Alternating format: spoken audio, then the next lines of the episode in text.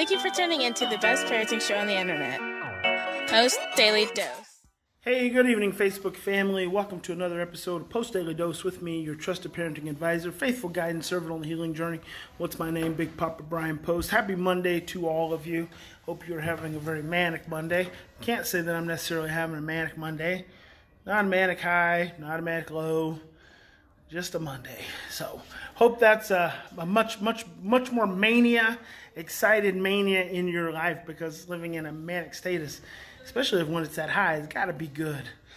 Um, so just getting back home from a uh, five-hour trip with a few of my boys, we went down went down south to Ukiah. I've got one of my kiddos.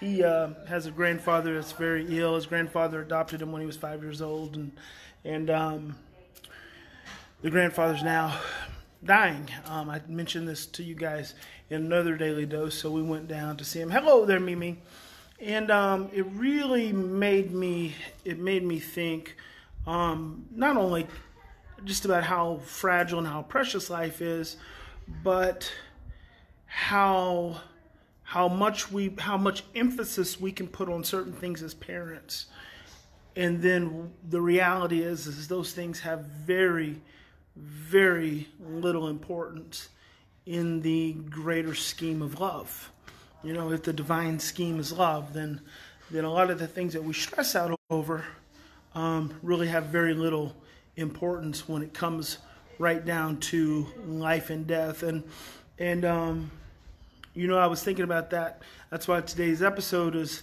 life lessons in love because you know when I took um, my kiddo in to see his his grandfather yesterday and it had been a few few months since he had seen him. Um, and when he saw him last, actually, he was, in all appearances, in good health.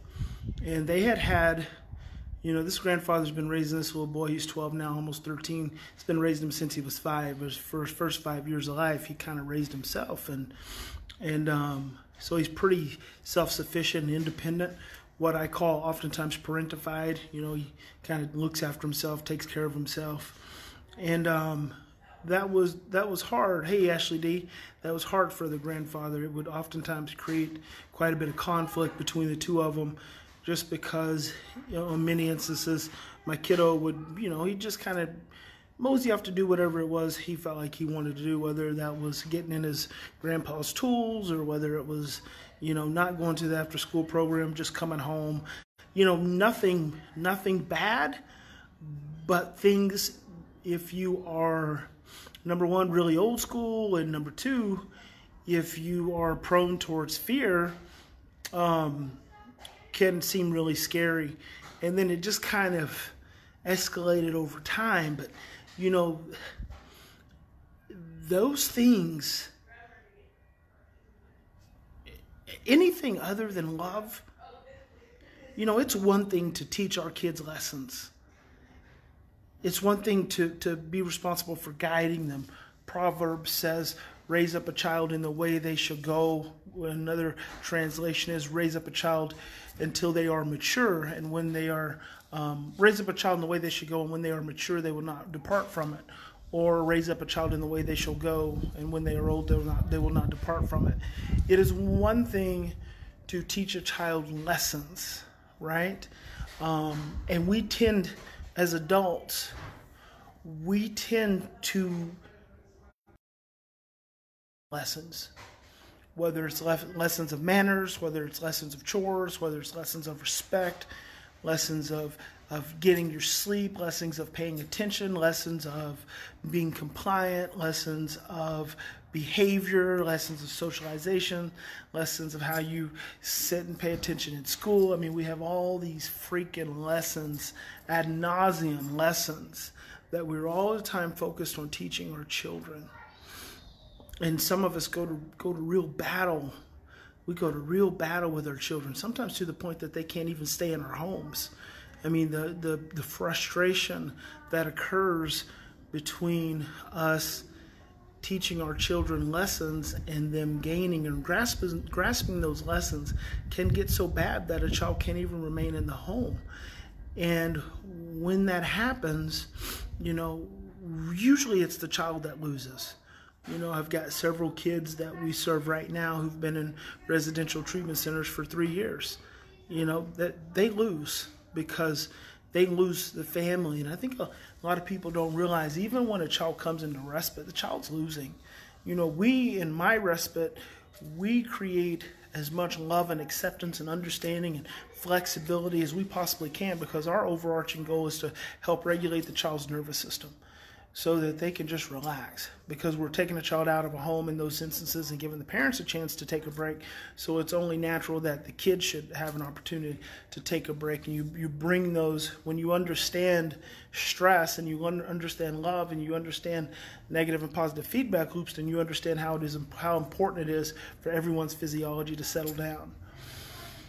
Well some of those lessons in some families get so big that the kids can't even remain home. And you know I, I, I say to I say to you all time and time again, and I say to every parent I work with, relationship is the most important thing.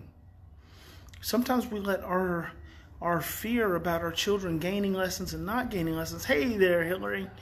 We let our we let those our fear about our children gaining lessons and not gaining lessons become greater than the relationship and ultimately the love that we communicate to them. When the lessons, when we are so obsessed about the lessons that they end up feeling less love, then everyone's losing. Because we can be so obsessed about teaching our children lessons and less obsessed about helping them to feel loved. And when we take our last breath, what are our children left with? Do you think your child's going to be left with all those lessons that they didn't get? To yell at them and shame them and, and punish them and take stuff away? You think that's what's what's going to be left with them? Do you think that they even remember those things? No. The only thing they're going to be left with is whether they felt loved or whether they didn't feel loved. And that's what's going to guide them for the rest of their lives. Their experience of love is ultimately what's going to guide them for the rest of their lives. And if they didn't experience love, that's what's going to guide them for the rest of their life. Their experience of fear is going to guide them for the rest of their lives. Do you think any of those lessons make any difference? They don't. But we become so obsessed. We become so obsessed about teaching our children right and wrong and this and that we create so much turmoil in our in our relationships and in our homes that when it's too late, it's too late. And I'm I, I mean I'm literally looking at a situation right now where it's too late. This child's ability to feel to have felt love is diminished because there was so there's so much focus on the lessons. Gina says, Yes, and as a white parent of a black child, that fear can be really big. Working on more love, strength, more empowerment. Good for you, Gina. Good for you. And it, it can be, it, it, it can be absolutely for a white parent with a black child. But the the sad truth is, Gina, if you're a parent, if you are a parent and you have been raised by parents and they were raised by parents in our society, you have a much harder time standing in the midst of love than you do in fear because we live in a fear based society. We are so motivated by fear that it clouds our judgment, it clouds our logic, it clouds our, our ability to remember, and it certainly clouds our faith in the Lord. That is the one thing that keeps us out of love fear. Fear is what keeps us out of love. And so I just want you guys to think and sometimes I know it's just hard. But I get these opportunities, I get these great opportunities, these great blessings of seeing this enormous amount of pain. I, I see people in an enormous amount of pain almost every single day. And so I get these constant reflections that what matters most is relationship and love. It, the lessons don't matter. Children learn 80% of the time. They don't hear it. It's not a matter of hearing what you say. It's, it's a matter of learning from how you feel when you do and say the things that you do. It's not hearing and it's not even watching, it's feeling. They model your feeling of the things you say and the feeling of the things you do, not the words you use. The words are great, but mostly they model the love. And sadly, we live in so much fear that we cannot be present in this moment. This moment is all we have. And I just, I beg of you, try to find the moments of love and try to calm calm that fear within yourself that gets so big. You know when you're so focused and obsessed on lessons your child's going to have time for lessons to learn lessons their entire life. We never stop learning lessons. Some of us grow up and we're, we're able to, to do the things our, our parents taught us to do and some of us aren't and sometimes we just have to learn and grow, and that's pretty much what all of us have to do. Your, your, your parents needed more growth. They needed to challenge themselves more. I'm, I'm speaking to you right now. I'm speaking to you, parents, and I'm telling you, your parents needed more growth. It was not your fault. The things that they tried to tell you to do was oftentimes act do as I do, not as I do. Do as I say, not as I do. They stop challenging themselves. They stop looking within. They stop trying to be present and mindful. They stop trying to be understanding and supportive of, of who you are and where you were and what your journey was. Some of them got so busy with freaking work, they just left you to attend to your siblings all day long. Some of them just weren't even there. Some of them just left. Some of your some of the fathers that raised you all just abandoned you at early ages. Some of your mothers were too depressed to get out of bed, and sometimes mothers abandoned you. Your, your, your mother may have abandoned you. But see, you carry so many of those messages and those stories. John Bowlby said the first three years of life established the blueprints for all of our future relationships. The decade of the brain actually shows us that that's from conception, from conception to the age of five, establishes the blueprints for all of our future relationships. Not right now when you're 45 or 50 or, or 55 and your kid's 12. No, how you relate to your child is by and large based on how your parents related to you. Plain and simple.